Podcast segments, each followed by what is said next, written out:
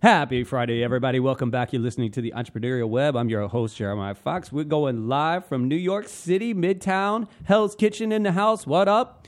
Before I introduce my guest today, I'm going to read the message of the week. Uh, and it is In a world of algorithms, hashtags, and followers, know the true importance of human connection. Wow. Yeah, That's deep. That's deep. I mean, I, they're not always deep. that one's a little deep. I went deep today. I think the content today is going to be a little deep, but uh, I wanted to talk specifically about uh, connection and connectivity. It's funny because the the web part of the entrepreneurial web has to do with that. It's about it represents a couple of things. Sam and I talked about this when uh, when we were first putting the concept together for the show, but uh, part of it is getting stuck in the web. You know, when you get into this thing, when you're like you're chasing your dreams, you know, sometimes it feels like quicksand and you're stuck, so you feel like the fly in the spider web, and then other times you feel like the spider because you're going after it. You're like, I got something, I'm going to get it. But then the other part of it is just like all the ways, the threads that uh, that kind of just run through the ethos and the environment. And I think that's very pertinent to, to what we'll end up discussing today. So I would like to start by uh, welcoming my guest, Lisa, but uh, also kicking this off is the premiere of what I'm calling the LinkedIn guest series. Uh, because uh, I'm starting to, to make a lot of connections through LinkedIn. For those of you not familiar with the platform, it's essentially Facebook for business, right? it started as like a resume platform. Were you going to say something? Well, I was gonna say, please do not compare it to Facebook.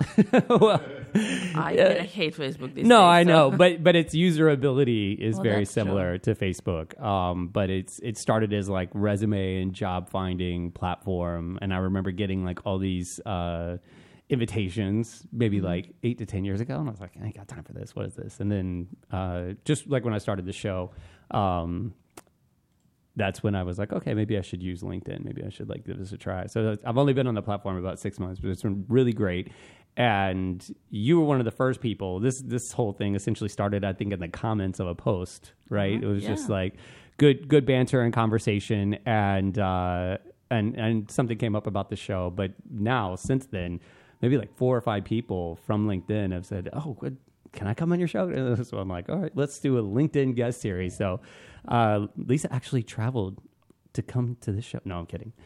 She came to New York, but she doesn't live here. But uh, it's it's often uh, people coming from out of town, which I think is exciting. It's fun, uh, and and just Well, this is the melting pot. spreading so- the wings. Yeah, no, the, most people are like, "Oh, I get to go to New York." It's not like we're in uh, the armpit of New Jersey or anything like that. But um, yeah, so this is the first of the LinkedIn guest series. So I'm honored. I'm with that. I'm going to introduce my guest, Lisa Gus. Lisa, say hello. Well, hello, and thanks for having me. I'm really excited to be the first. So, like a guinea pig. Every every show's a guinea pig for me. yeah. So uh, tell tell people oh, what's up, Rob. I'm just say hi to somebody real quick. What's happening, Rob Merritt? How you doing, brother? What's up? What's up? So um, tell people a little bit about yourself. Where you where you from? Where you live now? Well, I am someone who actually has a thin ear. Now, I came to the United States about 27 years ago, and everyone is still asking where I'm from. Now, if I li- if you lived in Kentucky, as I have for most of my time, if you answer Uzbekistan, the very first question they will ask is, "So, is it really cold in there?" As it turns out, yeah, no, it's not cold in there. In fact, it's very close to Afghanistan, so you Right. get this desert air, and Yeah, it's yeah. really beautiful. And I love the summers. Um, I came to the U.S. when I was 12, uh, and we came to live in Kentucky, so I got to learn all about horses, and I also got to learn that we have second worst education system in in the country. Oh, Kentucky does. Yes. So Somehow uh, I'm not surprised by that. but they do have the best meat. I was I thought you were going to say bourbon. Oh, actually, it's, it's actually bourbon meat. Yeah, bourbon. So, you know, the two uh, go hand in hand. They're great. I'm not actually being paid, but if you're ever on Bardstown Road at Cumberland Brewery, go there. It's funny. So I'm I'm actually from Nashville. That was Ah. that's where I was born, and I lived there until I was about ten. Um, so I'm familiar with the region and education system. It sucks. There's a reason why we left. Exactly. That is the reason why we left, and it's actually the birth of my son. hmm Um, and there was this girl living next door to us, and you could tell she's bright. You know, this kind of like really bright, the one that should go places. Yeah. She was eight, and she did not know that the Earth went around the sun. and she couldn't actually write her name either, only print. Yeah. And so I'm asking like, what's going on? But she's like, well, this is what they're teaching us in school. Yeah. And so, having been actually fortunate enough to be in the Soviet education system, which is one good thing I can speak about Soviet, hmm well, I guess Soviet lifestyle. Yeah. I actually did not want that to happen to my son. Yeah. And that's how we ended up in sort of a neighborhood of DC, like 20 minutes away, Northern Virginia, Great Falls. So, welcome. I will take you to the Great Falls Park. Great Falls. That's the name yeah, of it. it's gorgeous. I mean, that's literally the falls, the waterfalls. hmm You know, I was actually, I think it's in Tennessee or is it in Kentucky, the Cumberland Falls? Yeah, it's don't in know. Kentucky. Yeah, Yeah. so it's supposed to be the biggest in the U.S. I personally prefer the Great Falls one. They're gorgeous, and if you're into kayaking, that's where you Bigger go. Bigger than Niagara Falls.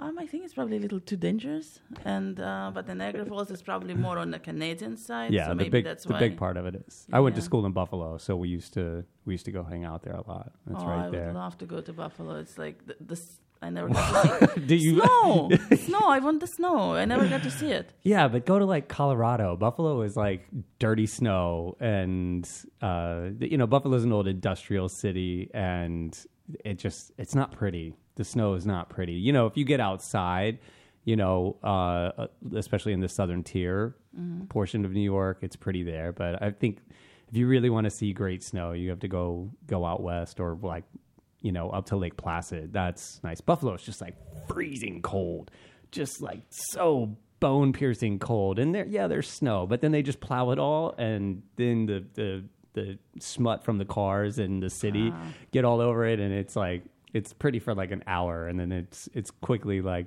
brown and not pretty, and then you're just cold and annoyed. Oh, yeah. I couldn't thanks. wait to get out of Buffalo. I went there to school and was like, no, get get me get me out of here. So I moved straight to New York. Well, um, so we're actually still there, but it's a good thing for us because we get to be right close to the seat of government. Yeah. And So what what brought you to that area to to DC? Oh well, mostly, like I said, for my son, it's like the best education Yeah. system. Mm. So we had to be there for him, and so that's why we moved. We ended up having two more kids. They're all going crazy, and I think they probably don't care about the education system any Probably closer than we do. but you know, they get to take advantage of it, and actually, that's kind of the sad part. You know, there is the best high school in the country is there. It's called Okay. TJ uh, Thomas Jefferson High School. hmm It's very into STEM, and actually, it was created in the late 80s. And right now, the kind of climate there is, you wouldn't possibly get such a school. But it, right now, it exists, and it's a magnet school, Mhm. and everyone wants to go there. But there is an interesting thing I learned: if you go there, you have a less chance to get into a good college than if you didn't go there. Why? I don't know. Why? Yeah. Well, the reason is everyone is so bright. Unless you graduate at like the very top of that class, you're actually you're like graduating in the they're like you went there and you didn't Yeah. graduate at the top, so you're not worthy of getting of- in. Yeah. So basically, if you are not actually not that you're not bright, but you don't want to apply yourself, don't go there. Graduate at the top of somewhere else, and you're sure. Yeah. Interesting. Yeah. That's See, I did it the other way. I just played at the bottom, so then everything I did after that looked amazing. well, that is an idea. Maybe. So I, I actually lived in Virginia as well. I think we talked about that last night. I was in uh, Norfolk, Virginia, and Virginia Beach, and they, they were known for. That's where I went to middle and high school, and they were known for um, decent education. Mm-hmm. And I hated it. I couldn't stand it. But I what kid loves me. education? Okay, all right. I, I think we knew right away you were unique and interesting, though. But um, I just I, I felt like it was just so cookie cutter. I mean, it wasn't that I didn't understand. You Mm-hmm. know, I had it all. I was like, let's do something else. And then I started running businesses. I was like 17, running a restaurant. I was like, what do I need this for? So I, Well, actually, if you're running a business at 17, yeah, yeah. you don't. So uh, so I ended up dropping out. I somehow have a master's degree, but I dropped out of two high schools along the way. Well, look at the. Google guys at Facebook guys. I mean, Yeah, you know. right. Similar I think the education isn't all that's up to be, especially these days. But at that same token, like we decided to have kids in New York City because of the opportunities for education, because there were so many different types of schools here available. Uh, and you know, you never know what your kids are going to be like. You know, they don't, they're not, might not necessarily be like you and approach information uh, the way that you do. So, like my wife and I both, you know, bright people. We have good cognition and everything. We did, you know, fine in terms of. Uh, my wife was like a model student, you know, and she's a teacher now. um, but you just never know how your kids are going to take information on. And so for us, having children here and raising them here, where they we had the access at least to like whatever whatever may come down the pipe because you just don't know. And our kids have been relatively normal, fortunately, but um, but it's still great to uh, to just have the that available to them. Like the the middle school that my daughter goes to is uh, it's an outward bound school, and my wife teaches at a consortium school, so they just do things completely differently. So at least they know the availability of these other approaches, and not like my wife grew up upstate, and I you know I went to school in Virginia and there were no other options. It was like one private school you could choose to go to, but the formats and the approaches weren't, you know, there was no diversity in Yeah, it. So it. it's pretty limiting. So I, I really like the spread that's here, even though we haven't had to utilize it, but everybody's aware of it. And it's fascinating the way I think like city kids grow up now and, and what they're aware of and what the educational system folds into it. Not all of them do it, but there's so many so many diverse schools, even in middle school. It's like, do you know? I don't know what it's like where you're at, but here you have to apply to middle school, and it's like, You need to apply. yeah, it's like trying to get into college. I mean, there's kids like crying because they didn't get into the middle school that they wanted to, and there's specialized middle schools for science and for art and for performance, and yeah, yeah. I mean. There's it's there's it's not like um, it's some neighborhoods I guess it's still this way but for the most part it's not like you go, you know, you finish fifth grade in elementary school and then you're just going to go to like the local middle school. There might be a middle school in your neighborhood, but it's it's a lottery to get in. It might be down the street from your house, but you're you're guaranteed nothing. You, your kid might have to go, you know, they might have to take a train like 45 minutes away, an hour away to because that's the middle school that they got into. But you know, it's it's, kind of crazy. cool in a way because It it, actually takes off the pressure from living where you are, and you Yeah. can actually get into it. Yeah, exactly. I think in um, in elementary, it's people are more focused on like you, you go to the local school because and you buy maybe a house or or move to a neighborhood because of for that specific thing. But then after that, it doesn't matter. But that pressure is replaced just by you trying to get your kid into some damn school that you don't know. You know, they're kids. It's like what what's all the you know what's all the hype about? You know, you're you're trying to get your kid into some art school. Like they might not be an artist. They might it might be something that they like right now. So it's also like it's a trade off in pressure. You know, That is it's kind of crazy. But I guess the pressure nuts. now is not on the kids instead of you. both. Yeah, I So mean, I didn't take like- it too seriously. I've just So when it's like about it. you, you need to afford the house in a good Right, neighborhood. But right. this is the kids need to afford to go to the school you want them to. and and you're you're asking them like what do you want to do with yourself like pretty early on which is kind of crazy but i think it's all it's a good experience. It's good for them to see especially if these are going to be like you know if this is going to be a generation of aspiring entrepreneurs you know they gotta they gotta learn to, to toughen up and and make some Oh hard my God, decisions and just like take some chances and stuff like that. So in that way it's interesting. I kind of like that. It's it's wild. But that you know these are the reasons we decided to live here not you know some suburb somewhere in america where you know you just more more sense of normalcy. It's always always like agitated. it's, it's why I own a restaurant. you know, it's just like I don't know if you hear you were listening when we were talking about it last night, but it was like being attracted to chaos, yes, but only- you're making to, to make o- order. only to make order out of it. And it's like I just need such a heavy dose of that on a regular basis, uh, just just for you know. Well, it's actually a good thing like that I'm she alive. started at 17. Because, Yeah. you know, I was. Um, are you following the recent research on Gallup? The Gallup released? No, mm-mm. So if you do not get kids interested by 17 or even better by fifth grade, they're not going to be entrepreneurs. yeah, Or it's going to be a tough slap to actually get them to, to have that, you know, right, sure. outset. Yeah. Yeah, absolutely. I bet. I bet. Well, I'm getting firsthand experience with with my older two. They're How both old are they? 12 and 9 and they're both they both have birthdays coming up and like yeah, they're into it. They're just like Oh, that's. they're like wearing cool. the t-shirt already. They love it. It's great. Oh, that's awesome. Yeah. Yeah. My oldest is 12, so. Nice. So you know. You know I the do. struggles. You know the struggles. All right, we're going to take a little break. We'll be back in a few. You're listening to the Entrepreneurial Web.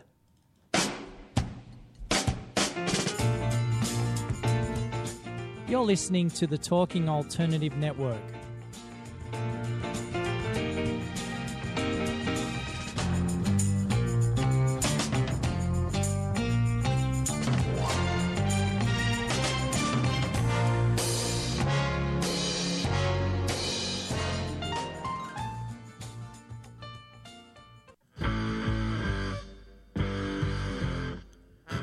Do you run or are ready to open your own business? Hi, I'm Jeremiah Fox. I've been operating and opening small business for the last 25 years, and I'm the host of the new show, The Entrepreneurial Web. Tune in every Friday at noon Eastern Time for insights and stories on the nuances of running small business right here on Fridays at noon, talkradio.nyc.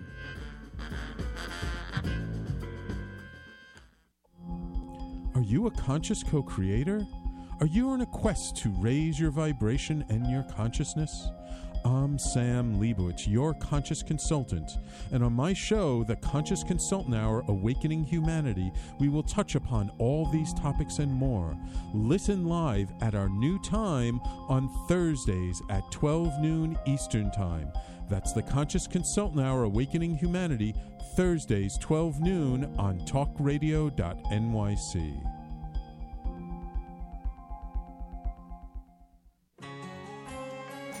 Talking Alternative Radio, 24 hours a day.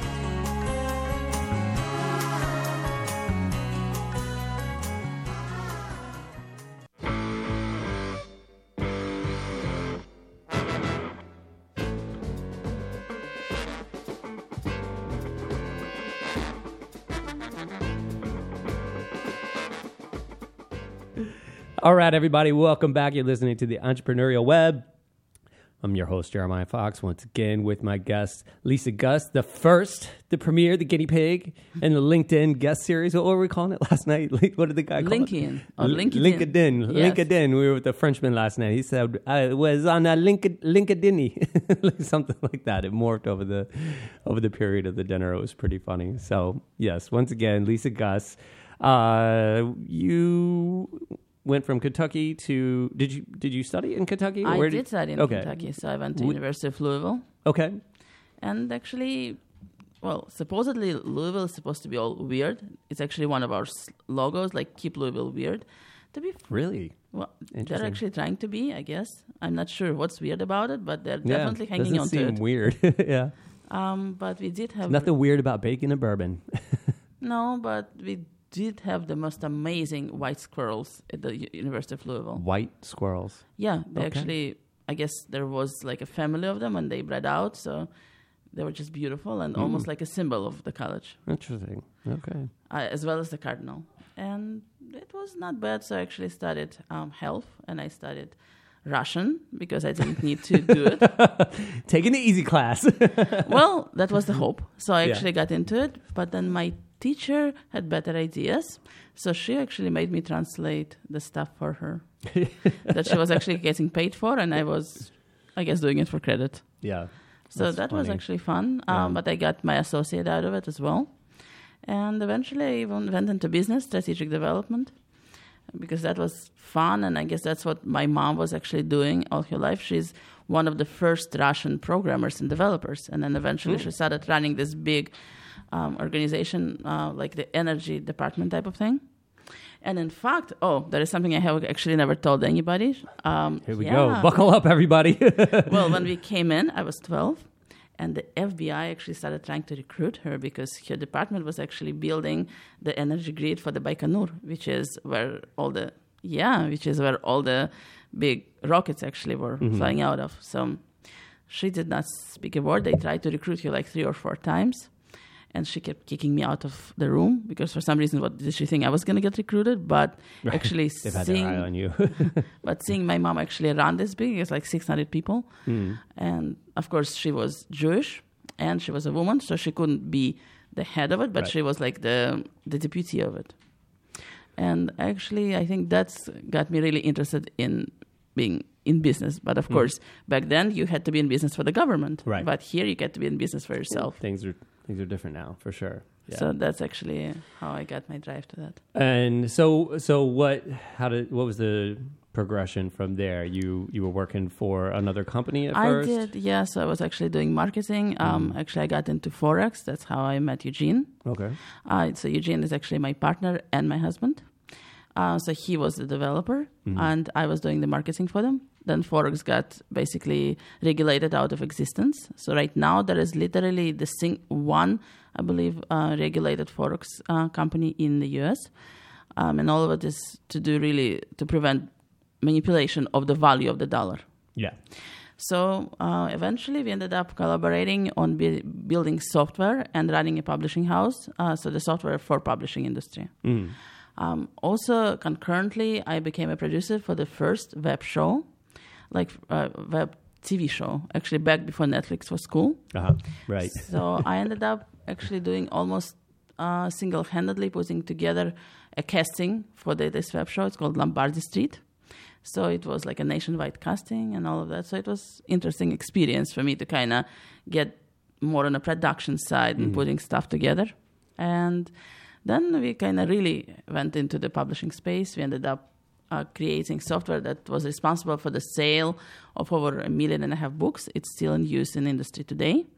But the industry itself has changed dramatically because Yeah. of Amazon. Don't say the A word. You know, yes, yeah. Um, It's a double-edged sword. You gotta hate them, and you kind of have to use them and love them. And I want to be him. I guess not that I want to destroy people's livelihoods, but I really want to reach that level that- of saturation. the- yeah, I mean, there's there's like the success, the the framework, and but the reach and just the the ability to impact so many people. Um, that's that's I, you know who doesn't want that? Well, have you actually decided. read Emile Zola, um, Lady's Paradise? Mm-mm.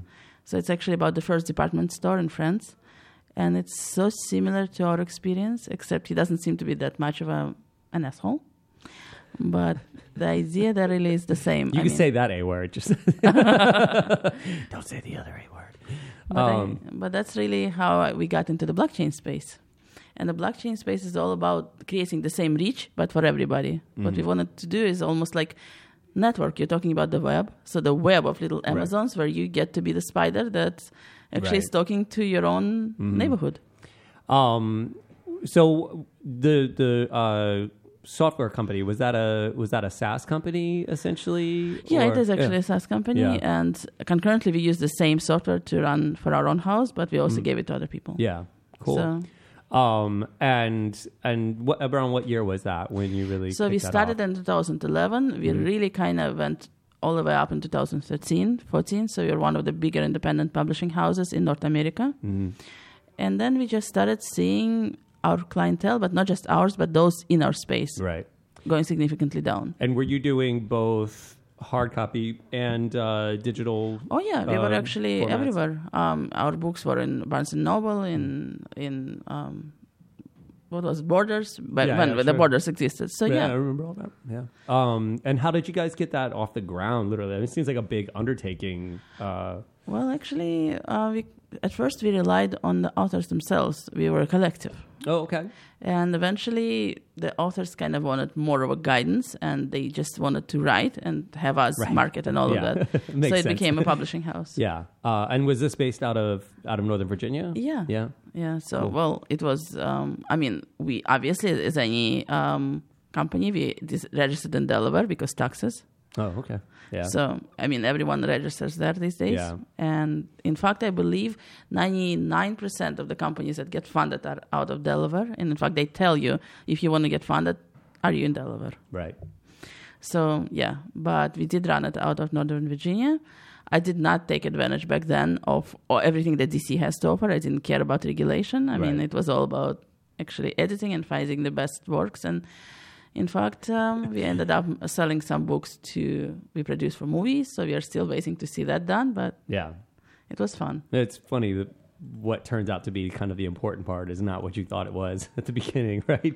Definitely not. Um, so what uh, what you know for people listening that that aren't familiar with the process, what's like what's the cost of entry like for putting something like that together? What's the timeline like? What was your what was your back work to get it off the ground? And then did you have to find uh, investment?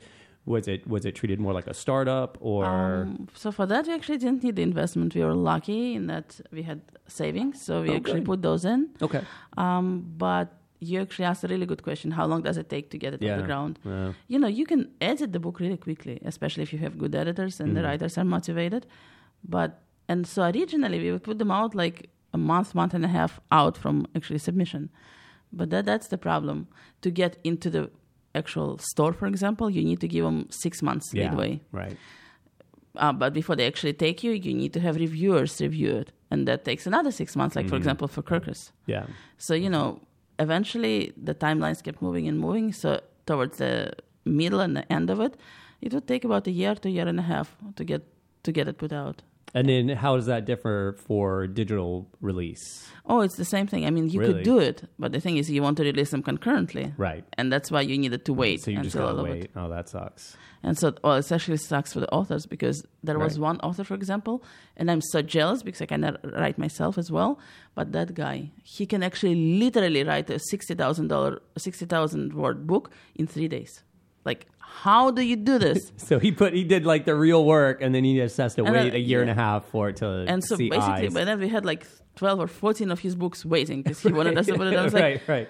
but I mean, he was kind about it. He, he was nice. He knew why it was taking so long. But you know, that's that's really the problem. I mean, if you're doing it just digitally, if you're only catering to this specific kind of clientele that buys on Amazon, then yeah, you can actually release them as soon as they're You out. do it quick, yeah. But if you want to get them seen by the movie people, by the actual readers from the bookstores, which are repeatedly less and less now because everyone is buying say, from are- Amazon. Are, there still bookstores? well, there are coffee shops that actually also sell right. books. no, in, in my neighborhood, there's actually this old classic bookstore on an old strip that's been, you know, it's been uh, a commercial drag for over 100 years. And it's like where they filmed uh, Dog Day Afternoon with Al Pacino Oh, and, that's cool. and Smoke with, uh, who was in Smoke? Was Harvey Keitel in Smoke? Yeah. You remember that? Yeah. The, all those movies were filmed right Mm-hmm. along the strip. It's not far from the restaurant. And uh, there's an old an old bookstore there, and my wife takes the kids in there, and you know, See, I think that's the kind of bookstores that are going to survive because they're built on loyalty. we, we we talked about that last night. It's like the the really super intimate, community served, niche kind of brands. They're not going to be damaged completely uh, by what's happening with with companies like Amazon and with what's coming, you know, down the pipe with uh, Cloud Kitchen. Um, you know, but you really have to focus on being a specific kind of brand and a specific kind of service and almost like an experience. So, a situation like that, you're going into it's like nostalgia. You're literally offering nostalgia for like you know our children who I mean all we had was bookstores. I remember just going in bookstores and hanging out, and I would sit in there and read for hours before I picked the book that I was actually going to buy. It's almost like a library. Yeah, So, yeah, But you like you would buy a book before you left instead of just renting it, and um, and our kids have heard us talk about that. So to actually take them to a place, and it's old, you know, every, all the books are a lot of the books are used, and it's got that old bookstore smell to it, you know. So um, for them, it's like this nostalgic experience that they've only heard about. And they get to experience it. I don't know how the lady stays open, especially in New York, because rents are super high, and it's not it's not cheap to op- cheap to operate. And you know how Do they actually sell food in there? Because no, no, it's literally just, Just books. books? I mean, the whole the whole space is probably about the size of this, so maybe maybe they just have a really old lease or whatever. But um, so, what were some of the what were some of the challenges? I mean, you said one of them. you said a word um, in terms of your company, and you, but you were saying it was industry wide. It was Um, because Amazon is now one of the biggest publishers. And well, it also happens to be one of the biggest producers of clothing, of uh, basic necessities, and what have you. So, eventually, if you're producing it, you're gonna muscle out everyone else. Yeah, So really, that was the challenge. It first created the ecosystem where you needed to be in it, especially if you were exclusive to it and they wanted you to be. But then you kind of lost everyone else. Uh, all the traction was on Amazon, and then it just the algorithm starts nicely pushing you out. yeah, And so, what do you do? You actually eventually either sell to Amazon or you close business. yeah. Uh, now our uh, store is still there. Our company is still there, but it's sort of in hibernation because we came up with an idea of creating a marketplace that wouldn't do that and would allow you to work directly with the customers while still having an ecosystem. Mm-hmm. And that's where the blockchains would come in. Cool. Well, we're going to take another break and we'll talk about blockchain because I don't know much about it. Uh, so hopefully it'll be a learning experience for everybody. When we get back, you're listening to the Entrepreneurial Web. We'll talk to you in a few. You're listening to the Talking Alternative Network at www.talkingalternative.com. Now, broadcasting 24 hours a day. Talking Alternative.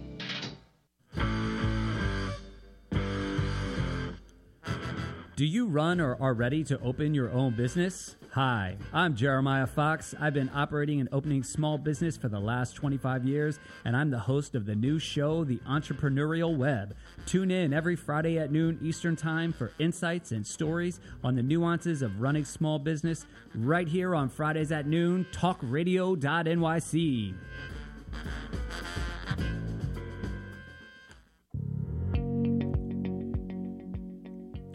Do you love or are you intrigued about New York City and its neighborhoods? I'm Jeff Goodman, host of Rediscovering New York, a weekly show that showcases New York's history and its extraordinary neighborhoods. Every Tuesday live at 7 p.m., we focus on a particular neighborhood and explore its history, its vibe, its feel, and its energy. Tune in live every Tuesday at 7 p.m. on talkradio.nyc. I'm the aptly named host of Tony Martignetti Nonprofit Radio. Big nonprofit ideas for the other 95%. Fundraising, board relations, social media. My guests and I cover everything that small and mid sized shops struggle with. If you have big dreams and a small budget, you have a home at Tony Martignetti Nonprofit Radio. Fridays, 1 to 2 Eastern at talkingalternative.com.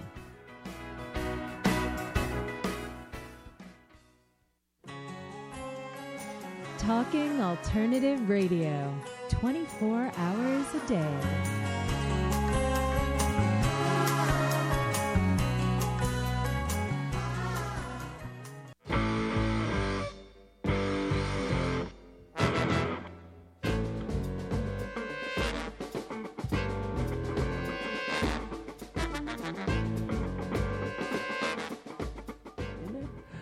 Welcome back, everybody. Once again, you're listening to the Entrepreneurial Web, the first in the LinkedIn guest series with my guest, Lisa Gus. So we've wrapped that last portion up talking about her publishing company, uh, both digital and hard copy, that that had to had to go head to head with the likes of Amazon, the A word, um, and and what that led you to, which was blockchain. Can you explain blockchain? Like, I I think we had this discussion last night. Like, a five year old would understand it. It's hard. It It's is, um, but I think that a lot of it is not something you'd need to understand unless you were in it, and we are Right. just sort of recognizing it now. But back then, in 2016, is when we decided to delve into it, and we knew that there was this something amazing that was created in 2011 by Satoshi Nakamoto. It was really all about opening doors and actually create, creating this global community of users, of both financially and sort of socially. But how do you do it? What do you eat it with? Well, that's why we went on Reddit. And there was a specific Reddit subreddit called Explain mm-hmm. It Like I'm Five. And oh, look, blockchains. We're opening it up. And my God, it's like literally a thousand entries. And they are confusing each other trying to explain it, what exactly it is. So, you know, I'm not sure what kind of five year olds they have. exactly. Mine would not get it. I think I was like, what, 35 at the time? No. Yeah. The, the 30 year difference with the five year olds didn't help. Yeah, yeah. So, but really, what blockchain is, is a series of blocks. That's actually true enough that connect the data that's flowing from one node to another. And that's really it. It allows you to keep the data, whether it's financial data, whether it's the data about about something like, say, the name of a book, or about you, for example, mm-hmm. like your digital identity. Right. It actually is being kept on a series of computers. Mm-hmm. And the idea is you don't trust one person, you don't trust two people, but you don't you trust everybody. So that actually allows you to create almost like your own web, Web mm-hmm. 3.0, but made of individual users instead of those that say Amazon is forcing on you. Right. And that it was really created to cut down on banking fees. For example, we are working with one company that's paying like literally 25% of their revenue in banking fees, That's crazy. uh, especially transborder. Yeah. Well, blockchain would allow you to really pay nothing. Mm-hmm. So immediately it just cuts out the middleman. And that's what Amazon was to us. And that's how we wanted to cut them out. Yeah. Technology, Gotcha. unfortunately, wasn't there. But what was there were the proliferation of ICOs. Mm. Now, what it is is kind of like Yeah. What's ICO? so you know IPOs. Yeah. Yeah. So ICO is an initial coin offering. And an idea of really you sell air. You sell a lot of empty promises for a lot of money. Well, especially if you have Sounds cheap. well, you know, uh, you actually get someone to write It's like you a bottled water. paper. yeah, well, now you actually had at least to get the water. Now you Yeah. don't. You know, with tokens, you really don't need to do anything. You just promise, like, oh, you give me the money. It's kind of like crowdfunding, Mm-hmm. and I'm gonna build you the next best thing since sliced bread. All right. And if you don't happen to build it, well, tough luck. Then then what? Where, where, where's the money go? Well, look at the Kickstarter, right? Yeah. I mean, how much of that is there? So really, ICOs a lot is like Kickstarter for, Mm-hmm. um, you know, for blockchain companies. So a lot of the blockchain was associated with monetary uh, transactions. Yeah. Uh, like how does how does something like Bitcoin fit into that? So Bitcoin is kind of like Google Mail is to internet, because you know there are actually a, a lot of different coins, and they would be like email. Mm-hmm. So this is like one subset of email that would be the Bitcoin, and it actually allows you to move the financial data from one to another. And you know, Right. when we were actually searching for what blockchain really is, there was really good example that kind of stuck with me. So let's say you're going to a mall. You're coming in, you have hundred dollars in a bank, but you don't have a card with you. You forgot it, and you need to get you know a vase for your wife. Here you are coming in, and oh, it just happens to be hundred dollars with tax. So you come to the guy and say, "Oh, I'm gonna pay you later. You know I'm good for it. Just give me the vase." And he's like, "Well, okay, I'll. I'll trust you." Just turns out that your mistress also needs a vase. So you're actually going into another store and trying to get a vase from there. And if there is no blockchain, well, maybe he will trust you too, especially if you happen to go to the same high school together. But if everyone actually got a notice of you promising to give that hundred dollars to the first guy, well, I guess your mistress is going to be plumb out of luck. So that's that's really what the blockchain That's is a about. very interesting analogy. I don't I don't know that I'll be able to use that one. that was great though. But it, so it comes down to it comes down to trust and validation um, and backing essentially. And we all know that there's often not a lot behind a lot of the things that are being put out in the financial markets and what's really bumping up a lot of these companies. It's just like hot air, like you said, right? There's, there's nothing really to it. So blockchain allows you to validate that and even choose your validating uh, group. Is that You could do that, yes, especially if you're having a private ledger. And Right. it means you basically get to choose who you trust. Now, the trade off is, you know, it's not as public and it's not as trustworthy as anything else. Right. But when it comes to, say, your medical data or your, like, really close financial data, maybe it's not such a bad thing. Hmm.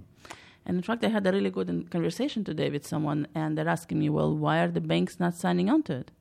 And there is a good reason for that too, because turns out back in the hundred years that the banks existed, there might have been someone made a human error of a couple of cents here and there, and maybe someone else did that too, and that compounded. yeah? So if you're actually looking into the data, if it's actually put out on a public chain, turns out the banks don't really have the money that they're saying they do. Really? Who would have thunk? I always thought that. Even little old me, I go in to take money out. I'm like, are you motherfuckers gonna have it? like, I don't trust them. I don't trust them. Well, if you're in Russia, you're probably right. How many banks have actually? When, so I think here Damn, it's rough. That's rough. it is. People don't get it, especially here. That's crazy. So how does how does blockchain apply to people, especially on the smaller end of the spectrum, trying to start their own operation? how can it- it can be how can it be useful? Well, first of all, you don't really. Need, a lot of it is open source, so you don't need to go into like SAP or anything to actually buy the kind of software. At twenty five thousand to start with, well, who's going to have that kind of money? Right, right. Plus, you don't actually need to bring get hardware. A lot of it could be automated on the back end. So basically, you're getting a dumb terminal, and you can do a lot of things, but the logic is going to be handled by the ledger. Okay. So that's one of the More is so is this a more a service that you would say for companies that are that are mainly or strictly digital? You know, you don't have to. I mean, if you're starting a business and you need to run the accounting, you need to run taxes, a lot of it could be handled uh, automated. For example, one of the companies we are working with is tracing fish. It's called like bait to plate. They're using our technology to do so. Okay. But the idea is, for example, some fisherman out in Indonesia is catching the fish for you. Then it needs to sell it to um, like a p- fish aggregator, who is eventually going to sell it to a distributor. The distributor mm. is going to get it to a store, and the store is going to send it to you. So let's say, as it's traveling from Indonesia to New York, well, the temperature could go way down or way up. Well, when it's down, it's great. But if the sensors are saying it's up, how do you know that what you're getting is actually still edible? Right. Eventually, you're going to get that information, you're going to check it, and turns out the store is not going to accept it. What happens is it gets sent back, the money has already been spent, all the traveling expenses have already been covered, all the gas has already been used, and the store is actually out of fish. So, what we are doing is automating a lot of the work that's happening on the background. Everyone is sharing the same information. So, if, for example, the store says, if the temperature is any higher than 33 degrees Celsius, we are not going to get it. So, as soon as the sensors show it's been that way for, say, half an hour or an hour or whatever they actually put it in, it actually gets sent back to whoever is got it. Maybe it get, gets dumped or it actually is gets sold closer to where it was Right. caught, so it doesn't get bad. So it can reduce the loss loss, and for, for both companies. So the fishermen can make some quick Right, on the spot uh, decisions. And then the store also Also has has- like now you're speaking my language. You're talking about buying fish. Like I get that. I do that almost every day. Um, the, the the the retailer or restaurateur or whoever they have a, a bigger lead time in figuring out they- how they're going to solve their problem, and the fisherman has the opportunity to make some hard decisions quick too. So it's it's um, in that situation. I, I see it more as like you're you're getting very valid information And very quickly. very quickly um, from from a, a cast of trusted sources. So you don't have to. It's not like you're watching. Scramble, You're not watching CNN and going, "Oh shit, maybe I should." But get my fish somewhere else. You're getting like from your crew, from your team, people that you set this network up with. Like, here's the information. Time to make a decision, and you got it in a timely fashion. And that makes much more sense. It's actually going to unlock what they're saying about a trillion dollars in financial trade by 2030. Wow. So it's it's finally getting That's- adopted, that's and there's small- so much it's use to it. small. So this is very beneficial for people that are dealing with things on an international level where you're sourcing, which is most of us, right? That, Like most people aren't getting, you know, I love to get like some local stuff from time to time, but most of the time it's I'm getting like apples from New Zealand, and you know, you just you gotta you gotta fill the the need in the market. Um, that that makes much more sense. Um, how how else could that? Can you give me another example for like uh, another kind of company that that that would uh, benefit another another version of that? Well, for example, another project of ours, we are working with the UN and Gender Guard, and it's tracking sexual harassment and gender bias in the workplace. Now, as a female CEO, it's really near and dear to my heart. Right. Um, so it's the idea started in Indian Supreme Court, and it's like I shouldn't be speaking about kangaroo courts. We kind of have the same thing. Let's talk about the Senate, but this is actually almost worse. It started because this woman com- complained that one of the Supreme Court justices has sexually abused her. So, what, what did he, what did they do? They started a committee, and the chair of that committee is the guy who's being accused of sexual harassment, and he gets to pick two more people who are with him. So he actually kept two junior. He chose two junior people under him. Well, what do you think the answer was? I mean, like, Right. why did you even need No, to? this story sounds familiar. So that's actually why that whole thing what started the gender guard, and the plan to change it because too many people would want to change the information as Right. it's going down because it presents a fairly bad light on, on the court system. yeah. But at the same time, to make sure that people who are reporting are, are anonymous and they're not going to be eventually um, lose their jobs, they're going to be discriminated against just for speaking up. Mm. Oh, it reminds me of something else again, but okay, I'm not going to name any names. We could we could go down the rabbit hole. yeah. but that's exactly why it was started, and so that's why you create this public ledger, Mhm. but the information is there, anonymous, and usable to create global uh, global policy changes. Gotcha. Awesome. That's great. All right, we're going to take one more short break. We'll be back in a few. You're listening to the Entrepreneurial Web. Talking Alternative Radio, 24 hours a day.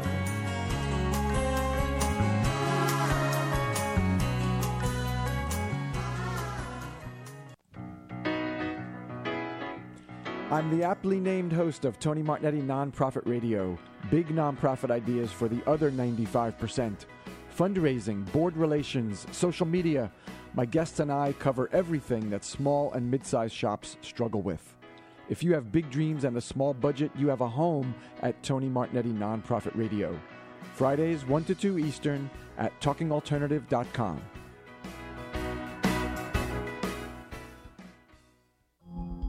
Are you a conscious co creator? Are you on a quest to raise your vibration and your consciousness? I'm Sam Leibowitz, your conscious consultant, and on my show, The Conscious Consultant Hour Awakening Humanity, we will touch upon all these topics and more. Listen live at our new time on Thursdays at 12 noon Eastern Time. That's The Conscious Consultant Hour Awakening Humanity, Thursdays, 12 noon on talkradio.nyc.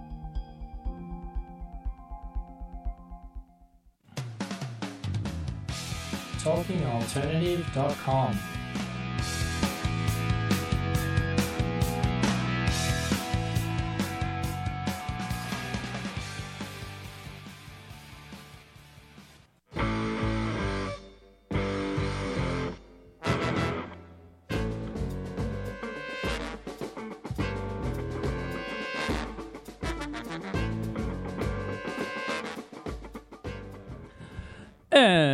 we're back doing our last session here for the week. You're listening to the Entrepreneurial Web, and your host Jeremiah Fox with my guest Lisa Gus. So we were just we just got the pleasure of her explanation of blockchain, and she put it into five year old terms for me by talking about buying and selling fish, which makes sense to me.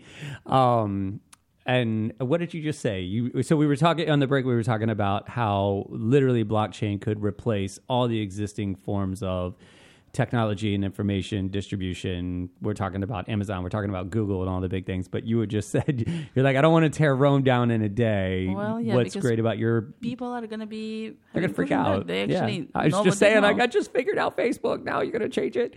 So your your particular technology will integrate, and it would be more of a gradual process. Yeah, so we can integrate and adjust to the existing f- systems. And then, you know, eventually, if you want to move away, Right. then you already have the groundwork set Right. up for it. And in fact, it's a good thing because right now we're talking to the Department of Homeland Security, and they have introduced, well, no, not they, but they have actually paid for the production of specifically identifiers that allow you to maintain your identity throughout all Yeah. this blockchains. That'd be great. So That'd be great. So, what pushed you into this? I mean, uh, you said some interesting things on LinkedIn that really got me fired up. We were talking about uh, specifically servicing female entrepreneurs and minority entrepreneurs who who have the biggest hill. Like, it's hard enough to be an entrepreneur and set out on your own, but uh, you talked a bit about um, depression and the suicide rate in in regards to that. What what what pushed you in that direction? I mean, you had some personal experiences. I'm assuming I did. you just yeah. mentioned. Well, tell everybody what you you've got going on. You're the CEO now of WishKnish, which is the blockchain company. Um, but I'm also the managing partner of VeeSee, and that was it's actually a nonprofit created out of my own experiences. And I think in a way, that's how most nonprofits need to be created because unless you have a story and unless you're passionate about Right. it, it's just going to be work. yeah. And so I have done work with the UN, as I mentioned, and with companies like Deering and Seafood Commons, which are all, you know, impact centric. And that's really what our ledger is about, about impact. But until something impacted me personally, I never really got passionate about how I can use the technology beyond Yeah. just producing it. Right. And that was actually having my uh, trust broken by someone I deeply, deeply respected and had faith in. And that person, and I guess two people, actually brought home to me just how difficult it is to find faith and support in an entrepreneurial community because you Mm. really are alone. And unless you know whom to trust, and that actually gets back to the reputation and the blockchain Yeah. How do you know you're trusting the right person? You can trust everybody, but can you trust one person? And especially when you're looking for that one person who's going to support you, who's going to give you money, who's going to give you, well, open up the Rolodex for you, how do you actually decide if that's the person that's worthy of your trust? And turns out I made a really, really spectacularly bad decision. And I'm actually lucky I did that because now I know Yeah. I can help other people. No, I had this really great conversation with a friend of mine who's also been a guest on the show, and um, she went to a, a Tony Robbins seminar and just like came back a different person and talked to me so much about it. It, it literally changed my life, and we were just having a laugh about. I, I had just I had just cl- like closed and sold a business at the time, and it wasn't you know I didn't really want to, but it was just a situation that had to happen, and we were just talking about uh, failure and and mistakes and and really facing that. And she's the type of person that's like you just got to face it head on. She's she owns the martial arts school that I that Oh. I train and teach at, and she's just like "B- take those battles head on. But she said something that really just made us both laugh. She said. You know what? What successful CEO has not fucked up a company? You know, like that's like it's like a stripe you got to get. You know, you don't you don't just walk into there and you're like, you know you got your CEO degree and you're like you're golden after that. You know you have to you have to have weathered some battles and suffered some losses. I think to really get to the point where you're good at it. You know where you're where you you have something to offer the world because it's through the what you know what person doesn't suffer similar kind of losses in a way. You know what might not be your own company, but uh, everybody everybody has failures and losses, and that's that resilience is what uh, what we all kind of share. You know, there's some connection on that level, right? Well, you're actually very right about that. And in fact, I'll be addressing the UK House of Lords specifically on April 30th. Yeah, you get around, man. so, who did you have a meeting with this morning again? You were with UNICEF this morning. Yes. That was great. Like we were emailing back and forth, and she said, "I'd love to, I'd love to meet some people, preferably before we do the show while I'm in New York." And I'm like, "Great. Who would you like to meet?" She hmm. said. Maybe somebody from the Rockefeller family or, or AOC. And I was like, who the hell do you think? I'm great. I, I did a good job of putting on the air of being like some celebrity. I was like, yo, I, I live in Brooklyn. I don't know what you're talking about, but I love it. You just like, you have really high sights and you just go after it. And you set up some big meetings. I did. That's dope. You just don't care, do you? Well, I actually used to care a lot. Yeah. And I think now I'm kind of at the point of like not giving a hell. Yeah, yeah. I mean, if I don't ask, I'm not going to get it. Exactly. You have to ask and you have to be able to take no. But that's what I was saying. Like when you suffer, you know, certain types of losses and failures and, and owning your own bad decisions, then you get really equipped to to just be like, what's the worst that can happen? They can say no. Like I've already been towards the bottom and know what that looks like and come back up. It's like it can't you know, even if it's that bad again, you know what to expect. Exactly. Right? I don't think it's ever going to be that bad though, because Let's hope not. no, no, no. I mean, I can actually lose everything. That's fine. Right. But I think that kind of trust that, oh my God, that was so miserable, so Yeah. heartbroken. It's like, Yeah. how do you actually, I mean, you promised to support female entrepreneurs. You need to live up to it. And it's really tough. Remember, we talked about how you can, female entrepreneurs get like 2.5% of funding. Right. Um, the female entrepreneurs of color, 0.2%. And yet we are the ones, I mean, we, the females. That's where the uh, output is really coming from, but you're getting a minority of, like, not even a minority, just like a, a, a the crumbs of funding. And yet, Right. uh, you can actually, well, have you heard of the term zebra growth? No, can't say that. So everyone wants to be unicorn, right? I mean, to be valued at a billion dollars or a decacorn, which is ten Right. billion. Well, women and minorities are being pushed toward, I think, a lot more sustainable business model. It's called zebra. So basically, you're not growing by leaps and bounds, but you're growing steadily, and Right. the business is a lot more sustainable. And I Well, think that's it, the I think the smart way to do it. and it's actually a lot more closer to the whole brick and mortar Yeah. stuff. Because I mean, if you don't support it, it's right. no money is going to help you. So I've gotten no support. I just did this all like on my own. I mean, I, it was like me and my partners. We just like pulled together. Mm, It was hustle. It was hard work. Like roll your sleeves up, hands in the dirt. You know. So that's just always how I've operated. I just can't imagine like people just giving you like thousands, hundreds of thousands, How about billions? billions if, of dollars. If you happen And to be a magic leap, Right. you know, they actually got like it's what crazy. three billion. That's that's insane. I just like I can't fathom that. Well, they sold six thousand units, so good for them, I guess. Yeah, yeah. But you know, Well, I think it's maybe one day we'll see, you guys. I got to get that blockchain in effect though first. I can't go in the dark like that. That's insane. So what? The two companies you said VeeSee is that's nonprofit. It's a nonprofit. and that's act- on the support end of things. So we are actually creating a way for, uh, s- uh, well, for entrepreneurs to support each other Yeah. to create a network Good. effect. That's that's fantastic. That I really is. Um, so due diligence, um, legal and mental health aid. Mm-hmm. Do you know that there are actually over seventy percent of us, even in the U.S., are reporting mental health conditions from like addiction to PTSD Yeah, yeah. To to suicide. Well, I mentioned it last night. You know, coming from the artistic background, that's like that's a major thing there. You know, artists are known to be well, plagued. artists are entrepreneurs yeah, too. right. so- Exactly. They might not realize it, but uh, you know, you just you're constantly struggling with your output and you feel like you're alone and you're you're trying to do something that's in this uncharted territory. And you're trying to do too much alone. Right, you do a lot alone, and but it's almost like you have no choice. It's just like this thing inside of you is this burning fire, but it ends up resulting in a lot of substance abuse, depression, sometimes suicide. Um, and, I, and I think it's great that it's being recognized now um, by people like yourself, and actually people are putting companies together to create these networks because it's not going away, Yeah, right? Like not. the idea of entrepreneurship is only growing, and the baggage that comes along with it doesn't go away with that. Oh, it's no. still, and and I think uh, if people are aware of it, especially coming in, like for the younger generation, you know, you're talking about kids.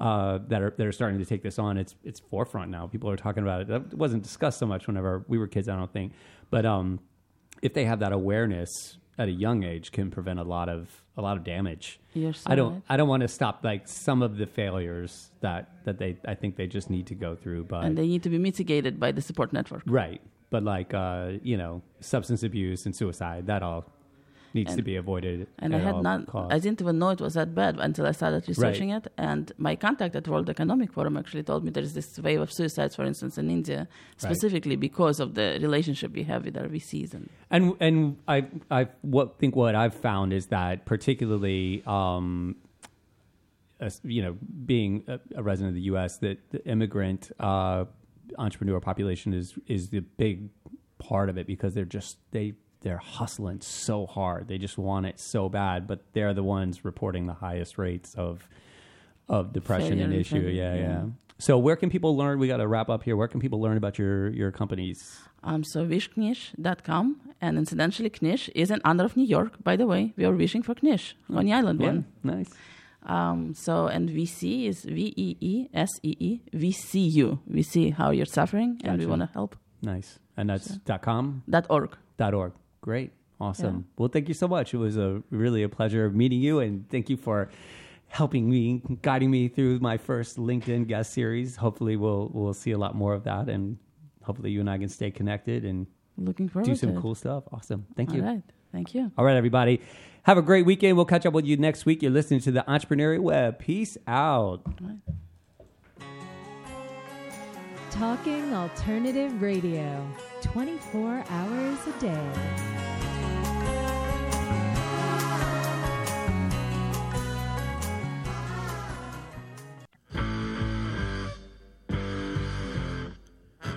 Do you run or are ready to open your own business? Hi, I'm Jeremiah Fox. I've been operating and opening small business for the last 25 years, and I'm the host of the new show, The Entrepreneurial Web. Tune in every Friday at noon Eastern Time for insights and stories on the nuances of running small business right here on Fridays at noon, talkradio.nyc.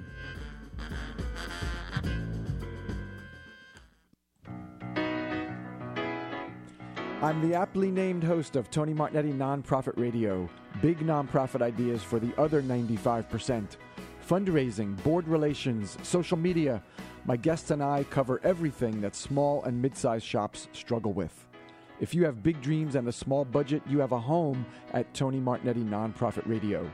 Fridays, 1 to 2 Eastern at talkingalternative.com.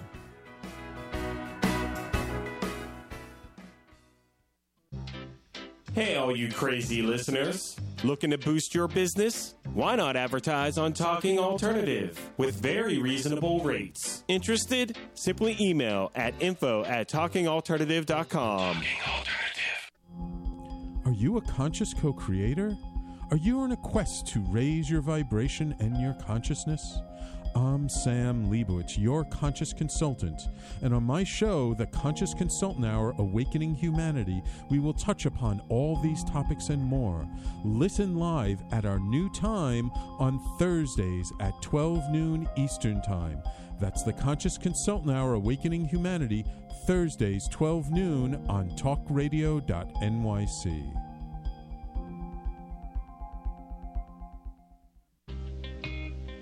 You're listening to the Talking Alternative Network at www.talkingalternative.com. Now, broadcasting 24 hours a day. Talking Alternative. Do you love or are you intrigued about New York City and its neighborhoods? I'm Jeff Goodman, host of Rediscovering New York, a a weekly show that showcases New York's history and its extraordinary neighborhoods. Every Tuesday live at 7 p.m., we focus on a particular neighborhood and explore its history, its vibe, its feel, and its energy. Tune in live every Tuesday at 7 p.m. on talkradio.nyc.